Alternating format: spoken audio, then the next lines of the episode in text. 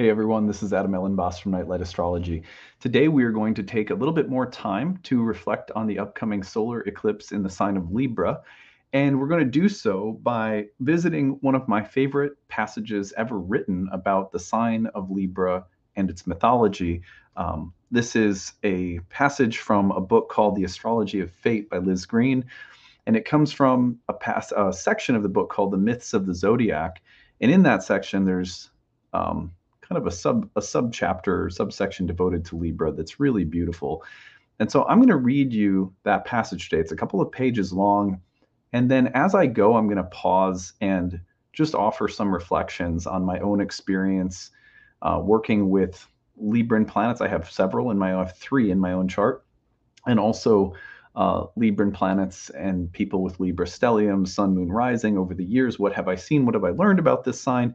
And how can it help us prepare for this solar eclipse in the sign of Libra, which will greatly emphasize the mythology that uh, is present in this sign, which Greene talks about so nicely in her book. So that is our agenda for today. I think you'll really like this. And if nothing else, it will expose you to one of the great modern masters of astrology in Liz Greene and her work. If you've never read it before, I hope that you will be off to the races to read more because her work is really awesome and it's informed a lot of my own understanding. So, anyway, that's our goal for today. Don't forget to like and subscribe, especially if you're new to the channel. I hope you're enjoying the content and that you're uh, we've earned your subscription. It helps our channel grow. We appreciate it greatly.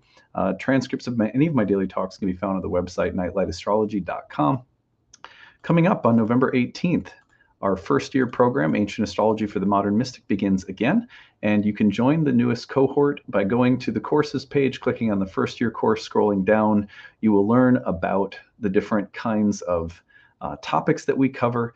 It is a course in ancient Hellenistic or Greek astrology. It has a lot in common with ancient Indian astrology and will teach you a lot about the kind of predictive and uh, almost like the, the, I like to call it the karmic analytics. We get to look at a chart and we have tools available for us to understand what kinds of theme, people, places, topics, events are likely to occur in the life of an individual as a matter of their destiny. In addition to that, because I have a background in modern archetypal and psychological astrology, we add to that a psychological understanding or approach to the birth chart that's sort of woven in at every step of the way so that people can sit down and look at their charts as a way of understanding themselves and their inner workings, their inner cast of characters, while also looking at the birth chart and being able to predict and describe the events of fate or karma. So it's a really great course, um, and we've spent years developing it. We've had thousands of students come through the program. There's 30 classes on the year. They're all held via live webinar, but if you can't attend live, everything is recorded and kept on a class website. We have breakout study sessions and a tutoring staff that are there to help you both in a discussion forum and uh, study groups outside of class. There's also 12 guest lectures that come outside, so a lot of material on the year tons of homework and bonus material that you can utilize. At the bottom of the page, you'll find enrollment options. The early bird payment saves you $500 off. There is a payment plan that you can use to spread the tuition out over 12 months. That is a great plan that a lot of people take advantage of. And then we also have need based tuition and lots of those spots still available. So if you would like to use the need based tuition and get tuition in a lower sliding scale range that you can work with within your budget, we know that some people um, you know, are going to spread themselves too thin at our price point, and and yet they really want to study astrology. So uh, if that's you and you need to work within a, a fixed income for one reason or another, maybe you're a single parent or you're in between jobs or you're on a really tight fixed budget and you and your your family, we get it. So if that's you and you could use a little bit of help, uh, then we just ask that you uh, apply now for the tuition assistance. And the earlier you do it, the better for us because it takes a little bit of processing to get you in with a you uh, with a discounted rate. We have to kind of set up a separate way of doing it, so it takes a couple of days. We ask that people don't you know don't apply at the last minute for that. Apply now if you're interested. It really helps us to get you set up. Um, if you have any questions about anything, feel free to email us info at nightlightastrology.com. We'd be glad to help you out. Can't wait to start a new year of study with a new group of people coming up soon here on November 18th. All right, well, let us refresh ourselves on the uh, the eclipse that we are looking at here. I'm going to put up the real-time clock. The eclipse comes through on Saturday. We've already taken uh, we've taken a hor horoscope look by, through the 12 signs this month. We've talked about the eclipse from multiple different points of view over the past few months, even as early as this past summer. And here it is, Saturday, October 14th, our first of the big eclipses in Libra. We've got a combust Mercury that's in the process of transforming. It has mutual reception with Venus, who's in her fall. Uh, so there's one of the themes that we visited was that of disappointments. You know, when things don't work out exactly as you had planned, we have to trust that something deeper is at work, but it's not always easy to do so, especially if things feel sort of unfair. Um, and we talked a lot about the issue of fairness and unfairness with Libra in um, yesterday's talk. So today we're going to look at this again, but we're going to look at it. Uh, we're going to look more more deeply and broadly at the mythology of Libra as we prepare for this eclipse. And as I said, I'm going to actually be reading out of a text. Um, I'll hold it up so you can see it. This is called "The Astrology of Fate" by Liz Greene, and um, it is a text I love. There's a section called "The Myths of the Zodiac." Uh, like a chapter, and then she goes through some of the mythology of all 12 signs. And I think she's just um, she's got a knack for just for for drawing out some of the really deep archetypal complexes within each sign. And i think that's going to help us as we prepare for this libra eclipse. Sometimes once in a while you guys know i like to read things to you. Uh, it's like reading hour story hour. It's about four it's about four pages. So it's reading hour. Get ready get comfy. And I'm going to read to you what Liz Greene has to say about Libra. And as I go, I may pause and offer some reflections of my own and then continue. Libra. His greatness weighed, his will is not his own, for he himself is subject to his birth. He may not, as unvalued persons do, carve for himself, for on his choice depends the safety and health of the whole state. That is uh, from Shakespeare's Hamlet. Libra is the only sign of the zodiac which is represented by an inanimate object. This may sound insulting, but it suggests to me that as we arrive at the point of equilibrium, reflected in the autumnal equinox, we meet something which is very far removed from the instinctual kingdom. Libra has a highly confusing early mythology, and this is perhaps fitting because the faculties of judgment, reflection, and choice, which seem to be so basic a feature of the sign, are the fruit of conscious effort and not natural. The name Libra itself, which means the balance, does not seem to have occurred before the second century BC. This has led some writers to believe that the sign did not even exist as a separate entity in early astrology. Instead, the scorpion was double the size of the present constellation and encompassed two distinct facets or aspects. The part of the heavens which is now called Libra was originally known as Chele, the scorpion's claws. This is very suggestive that the scales of balanced judgment should have developed from what was originally the gripping organ of the dark underworld creature, which has always represented the chthonic realm. It is as though our noble faculty of judgment emerged from something much older, more archaic, and more primitive, and evolved over time into what we now understand as objective or impartial assessment. Although Libra the balance is almost new, however, images of judgment in myth are far older. The Egyptians used the scales as a symbol of the judgment of the souls of the dead by Osiris in the underworld, and the myth of this rite of passage is perhaps relevant to our understanding of Libra. It does seem that the Egyptians knew the balance, although the Babylonians did not, and the chele was sometimes portrayed as a scale beam. An even stranger image comes to us from Babylon. The claws of the scorpion are shown holding the lamp of illumination. Amidst these confusing images of what we now know as Libra, it seems that a single figure begins to emerge, a goddess of justice, a sort of civilized Moira, which has acquired something more refined than the dark and bloody instinct for vengeance. This goddess judges according to human law and morality, however, unlike Astraea, who is more of a representation of the orderly pattern of nature. Judgment in the Libran sense rests upon careful assessment and reflection before any sentence is given. In Egyptian ritual, when the soul of the deceased had safely crossed the country between the land of the living and the kingdom of the dead, he was ushered into the presence of Osiris by Anubis, the Egyptian form of Hermes Psychopompos, guide of souls. In the center of the Hall of Judgment was erected a vast scale, besides which stood Maat, the goddess of truth, ready to weigh the heart of the deceased. Meanwhile, the monster Amemait, whose name means the devourer, a species of early Erinyes, part lion, part hippopotamus, part crocodile, crouched, waiting to eat the hearts of the guilty. Forty two personages sat around the hall in their winding sheets. Some had human heads, some the heads of animals. To each of these assessors, the soul of the deceased had to proclaim his negative confession that is, a list of all the bad things he did not do. After this came the weighing of the soul. In one of the pans of the balance, Anubis placed Maat herself, or else the feather of truth, which was her symbol. In the other pan, he put the heart of the deceased.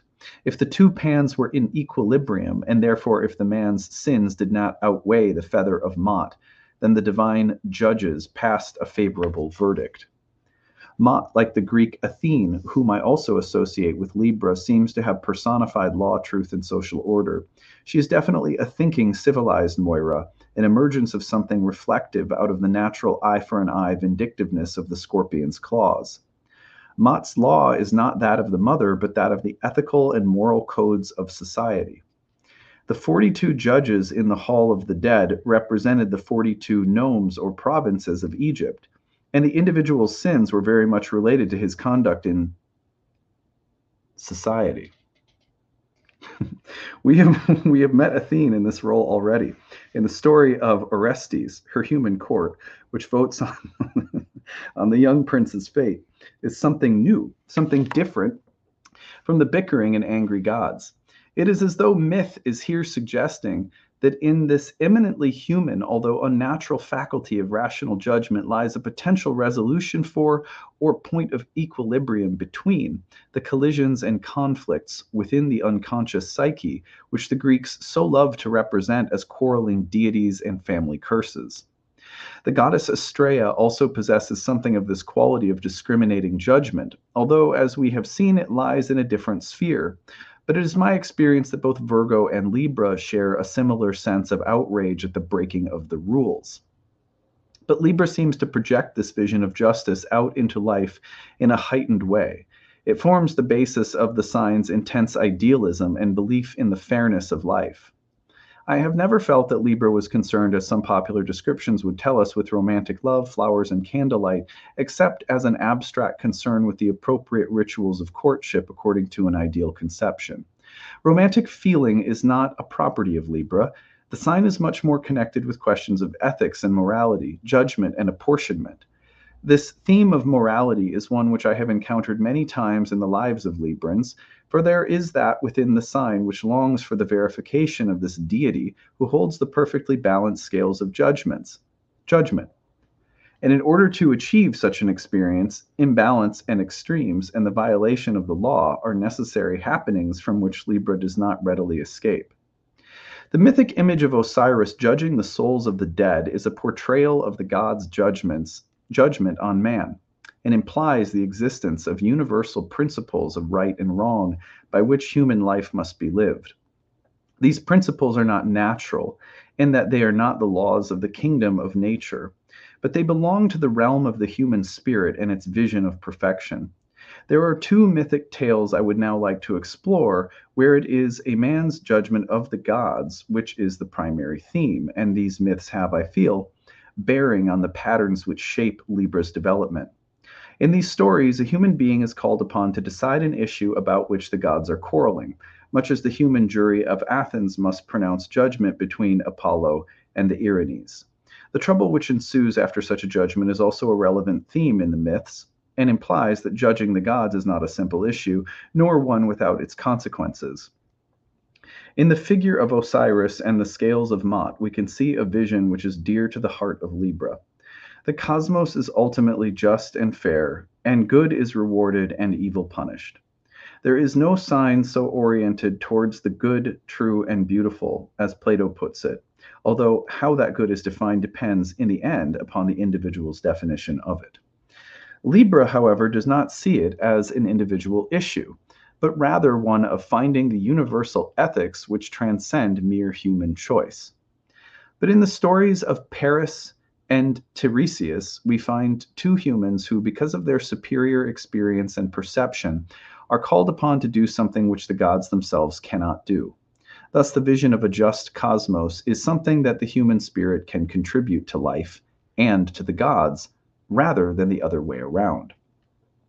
Both Paris and Tiresias suffer consequences which strike me as typical of the kind of entanglements into which Librans have a tendency to stumble. For the business of judging, as these stories suggest, is a hazardous occupation because the gods themselves will not play by the rules. Paris was the son of King Priam and the queen Hecabe of Troy. An oracle or dream had warned his mother that he would grow up to be the ruin of his country. Therefore, the infant was exposed on Mount Ida, where he was saved and suckled by a she bear. But his royal birth was eventually recognized by the outstanding beauty, intelligence, and strength of the young prince. Because of his prowess with women and his superior powers of judgment, Zeus chose him to arbitrate between three quarreling Olympian goddesses. The young man was herding his cattle one day when Hermes, accompanied by Hera, Athene, and Aphrodite, appeared before him. Hermes handed him a golden apple and delivered Zeus's message.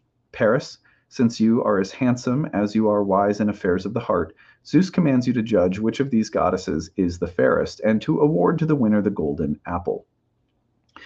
Since Paris was no fool, he understandably balked at this request, knowing full well that whatever he did would incur the anger of two of the deities. So, like a good Libran, he offered gallantly to divide the apple equally among the three.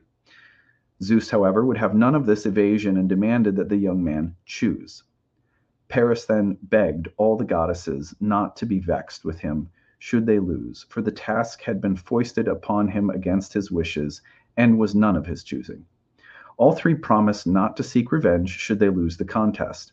The goddesses were then asked to disrobe. Athene insisted that Aphrodite remove her famous girdle, which made everyone fall in love with her and gave her an unfair advantage. Aphrodite insisted that Athene remove her battle helm, helmet, which made her look more noble and distinguished.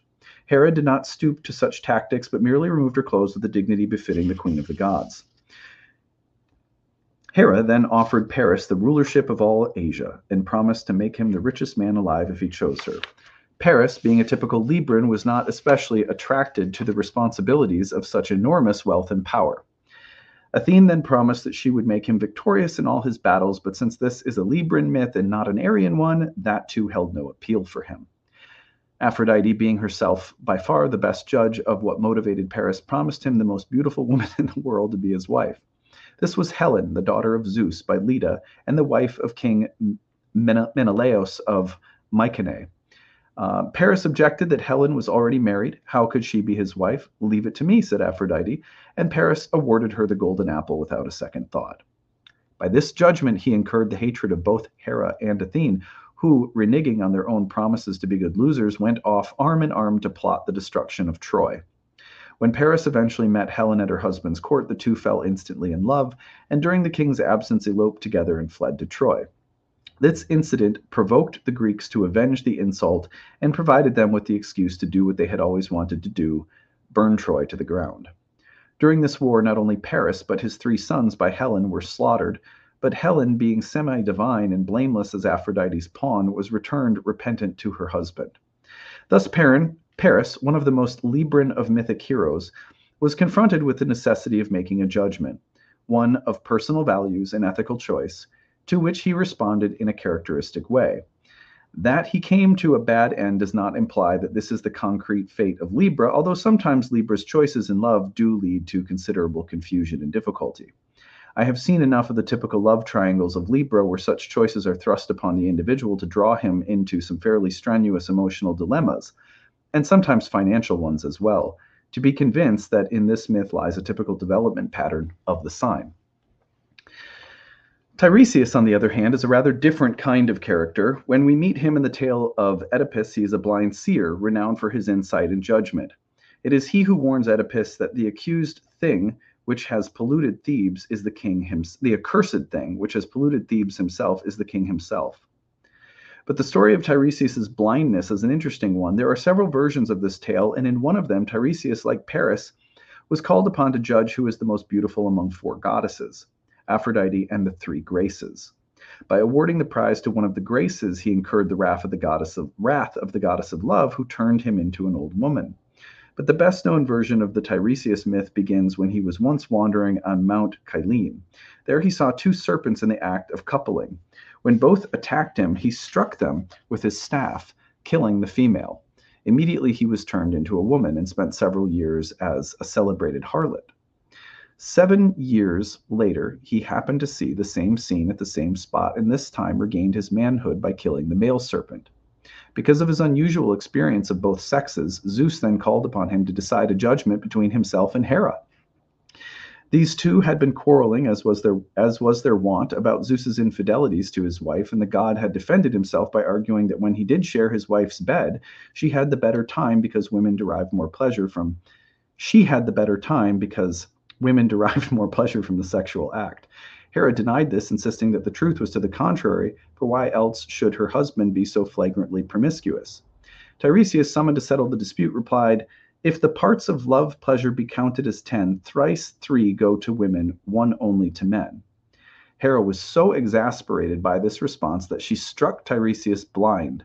But Zeus took pity on him, since he had, after all, taken the side of the god, so he was granted inner sight and the ability to understand the prophetic language of the birds. He was also given a lifespan which lasted for seven generations and was permitted to keep his gift of insight even in the dark fields of the underworld. Both Paris and Tiresias have forced upon them the necessity of making a judgment.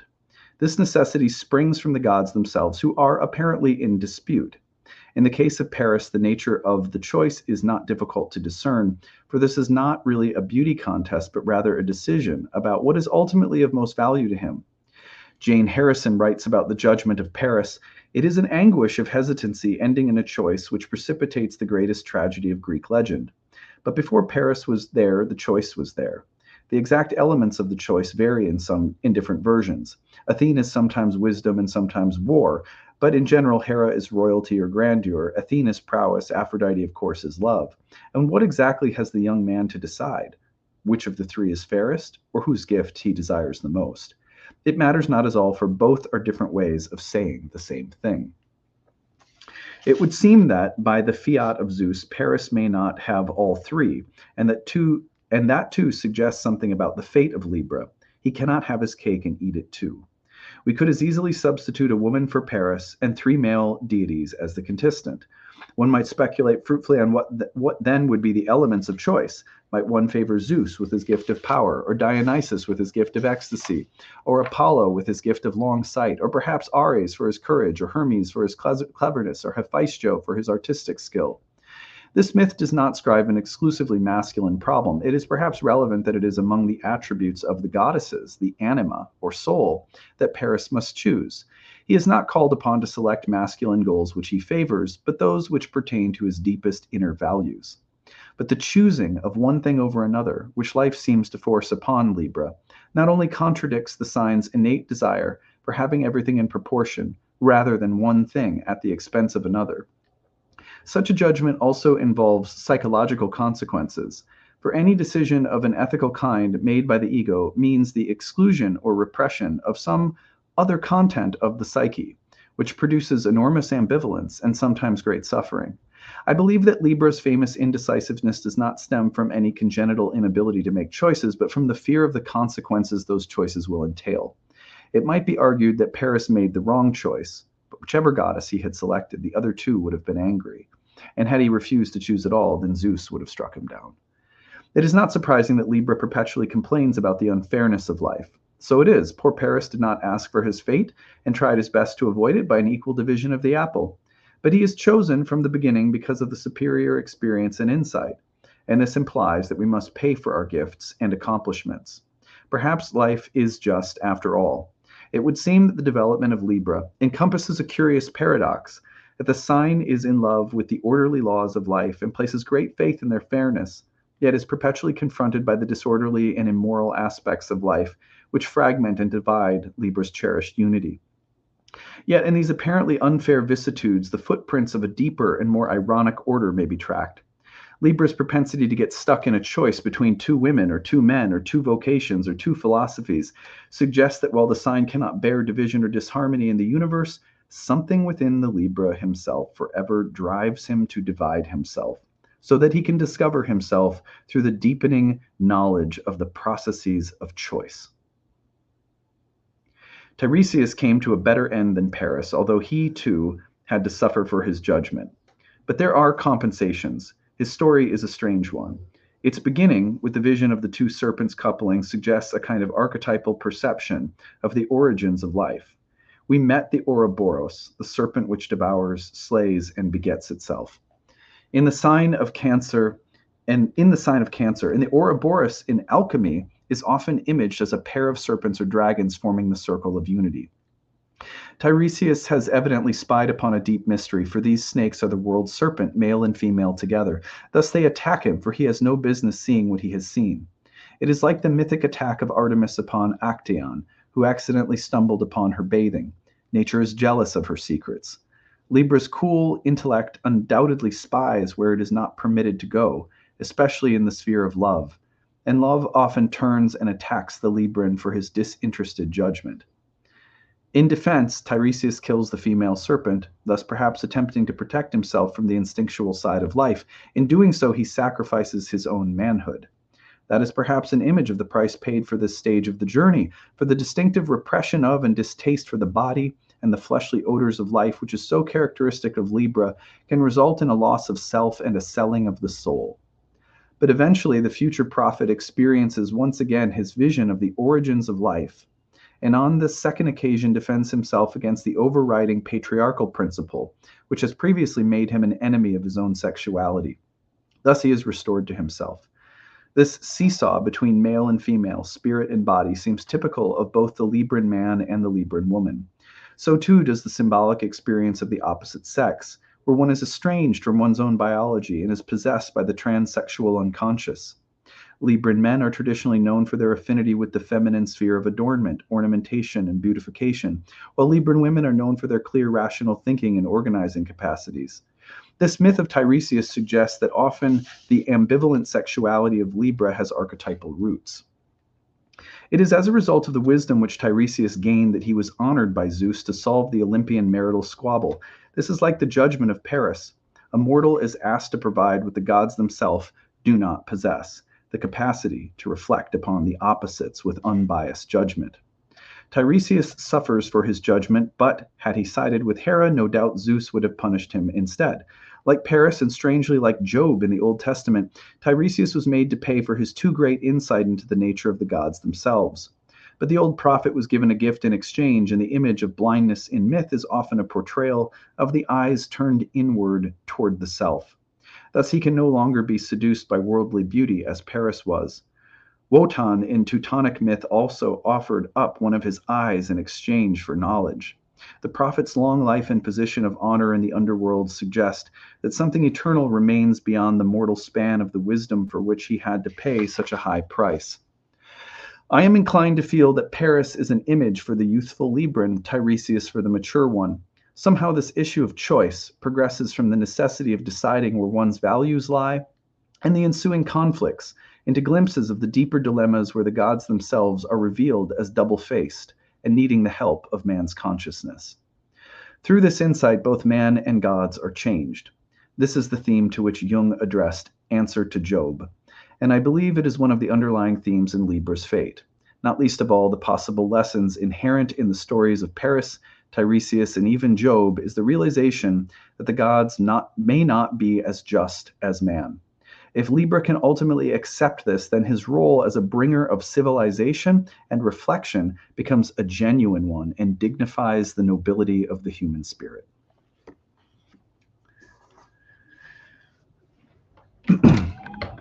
It's a beautiful passage. It's one of my favorite things I've ever read written about the sign of Libra. And most of the sections of that particular part of this book, again, I'll hold it up so you can see it The Astrology of Fate by Liz Greene, The Myths of the Zodiac are quite literally, I think, some of the best things ever written about the archetypal characteristics of the 12 signs. So if you haven't read that and you enjoyed that reading, check out the rest of that book because you'll probably really enjoy it. Um, that being said, I, I, as I was going, there were a few moments where I thought to interrupt and add my own reflections, but I just, I thought, no, I'm going to save them for the end. I thought maybe I might kind of stop and go and add my own reflections as we went, but no, wait until the end. So, um, the thing that I resonate with the most in what Liz Greene said is that there is something about Libran mythology and hence our solar eclipse in Libra that implies that we are working with, we're, we're at a kind of crossroads. That crossroads may be in a very specific area of life, but probably we are faced with a choice because that is the hallmark of Libra, our choices that we have to make about the direction that we're heading in. And events have a way of conspiring to make that choice more difficult. Um, there will, of course, with the Aries eclipses, be times in which we just have to plow forward. you know, it's like, don't think, just act, just do, just be. Um, and there's a time and season for that. But right now, it's Libran season. It's Libra season. And there's probably an important choice that's going to come up for us, or several of them, or a kind of dilemma that we're facing that has something to do with a comparison of um, uh, outcomes that may result from a choice or of values that we're choosing to embrace within um, a, a, time of, of choosing. And what ultimately, usually, is at play in such choices, at, at, on like level one, is what will I get? You know, what will I get? Like, if I do this or that, what what's in it for me? And that's a normal self-protective um, consideration.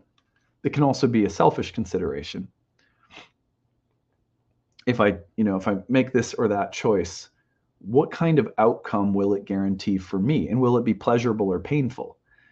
I think that's a basic way, that's a basic um, consideration as we're weighing options at it, you know, in an everyday moment or in big crossroads in life.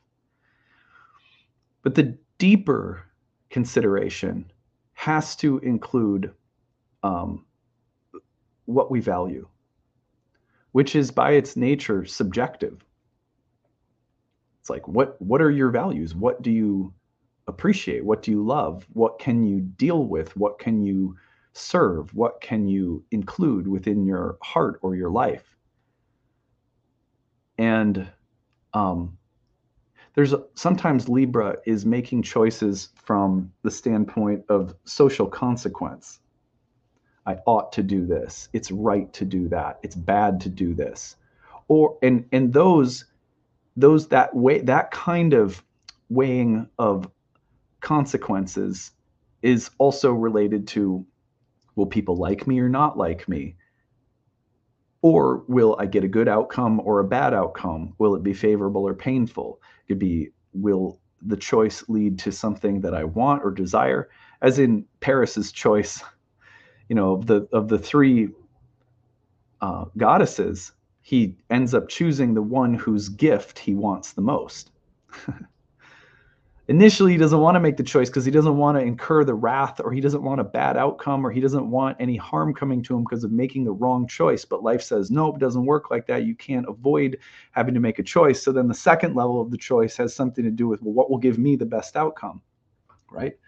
So there's this basic way that we evaluate our choices like what will how can i avoid pissing anyone off or doing something that will get me a bad outcome and then the opposite which is you know how can i make a choice that will lead to giving me something that i want or desire something i could benefit from? And then there's a story of tiresias which has to do with a kind of inner vision that's cultivated.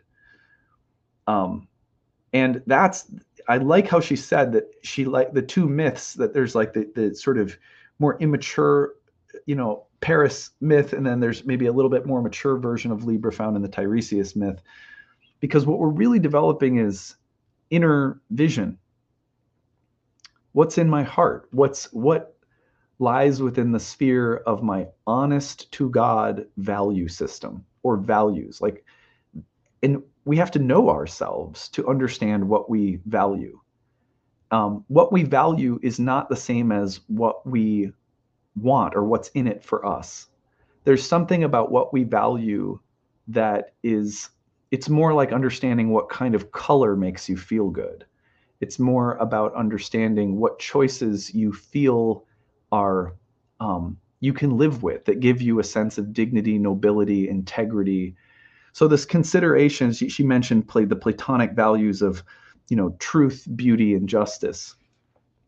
The inner sense of what makes the right choice during a Libran eclipse has to do with well, what choice makes me feel like there's a combination of beauty, truth, and goodness, or beauty, truth, and fairness, or justice, or something like that, that is at work in the way that I'm deciding or in the way that I'm responding to situations. And in order, and so that's an, an inward turning. And it's it, there's something about that that is so human right? And sometimes it's hard for Libras to look inside and consider what does goodness, truth, and beauty look like from the perspective of my utterly unique soul? There's a law, but it's within. You know, think of Immanuel Kant, who said the only two things that fill me with awe are the starry heavens above and the moral law within. I always took that to be not just a reference to the idea that that there that there's a a law that is exactly the same for every human being, but more I took him to be speaking to something like dharma. And that there's each soul has a dharma, which is like a law or a code, like James Hillman's book, The Soul's Code. But it's unique. And, and when you find that, it's like that's the that's what integrity and beauty and wholeness looks like for you, for your utterly unique soul discovering that value and that um, that intelligence that that's the ultimate Libran prize because that leads you to being able to make difficult decisions where you might piss someone off, you may get a bad consequence, you know, whatever. But it, it's it's almost like, well, I can, but I can live with it if I've if I've found the place of wise discernment that comes from my soul, where I say to myself, I'm I've done the best I can. I've made the choice with the clearest understanding I had in accord with the beauty, truth, and goodness that lies within me as an individual. Otherwise, we look at the cosmos and the universe and we think it's this perfectly ordered place, but that's exactly why the gods end up needing our intervention. The gods, as archetypal organizing principles, are always interested in mythology, especially in the air signs, in the involvement of the human spirit and soul the participation of utterly unique beings that experience life and death. There's this this fra- fragility that's there and this uniqueness that's there that in some ways is for the gods just as beautiful to them as the gods as archetypal organizing powers are to us well how do we inhabit that soulfulness well for air signs it sometimes it's hard because the air sign in, in a way has access to that kind of archetypal mental uh, domain the mind of god you know the, where there's triangles floating around and stuff like that. So it becomes a matter of uh, for for air signs libra and aquarius in particular it's like can you be human? And can you make a decision in this moment that's not purely based on like well will i get punished or will i get rewarded? Or um, will I get something I want or don't want? Or will people like me or not like me? But it's instead, it's about what is my soul's code? And if I can come forth from that standpoint, somehow I'm I'm actually serving as a mediator for the conflicting values of the archetypes themselves. And I become the mediator as an embodied soul. So the crossroads is a soulful one right now as we enter the underworld and the consequences of a soul balanced against the goddess, right? It's that's a, that's a big deal. It's a big deal. The choices that we make right now are choices that have to do with heart and soul, not right and wrong in some sense, in some totally objective sense. They're about value, beauty, and goodness, not in some perfectly objective way where I've figured out the calculus of the universe, but have I figured out the calculus of my heart? What can I live with in feel that is in alignment with me. And, you know, what's fun is that the Aries eclipses will take us off, you know, in a in a in a direction that will often sort of drag the Libra along, right? Kind of like in the Libra in us, it sort of says, "Let's go, let's just go in this direction and see what happens," and then we experiment, we explore, we blaze a new trail, we pioneer, we take risks, we assert ourselves. And sometimes we do that only to discover that it was haphazard, foolish, out of touch with, and not in alignment. And then the Libran calibration happens, and those choices, those independent flurries of activity, help us to refine and understand our soul's code and the Libran intelligence that guides our soul uh, emerges more deeply refined. But on the other hand, uh, sometimes, you know, like right now, we're at a Libran eclipse season. We might be leading a little bit more from the Libran side of things. I've been here before. What kinds of choices have I made in the past? Were they good ones for me? I'm being offered the chance to maybe make a new decision that's in more deep, deep alignment with my my soul. I'm being asked to judge in a beauty competition between the archetypes within me. I'm gonna, there's someone's gonna get upset, but I can't make the decision in terms of will I be rewarded, will I be punished, or will I get something I want, something pleasurable or something painful. It's like, that's just the surf. You think that way and it'll never turn out in the way you think it will. That, that's, that is not the if we operate at that level, it's like we're not we're, we are not operating with from a very intelligent position. Um, and the least that we'll do is live temporarily in some space of, you know, vain self-satisfaction. Well, people are happy with me. Well, I've gotten a good thing and not a bad thing. And real choice, you know, is is a soul choice. So I think that's what we're looking at right now. And I think that's what's at stake in this eclipse. And it may put us in touch with cycles from the past that are offering us the ability to refine the soul's code uh, within the moral, spiritual, artistic, beautiful truths that uh, can guide us right now. All right, that's it for today. I hope you guys are having a good one and that you enjoyed this beautiful passage from Liz Greene. and hopefully my reflections clumsy as they may be, are helpful and add something to your understanding as well. Uh, that's it for now. We'll see you again soon. Bye, everyone.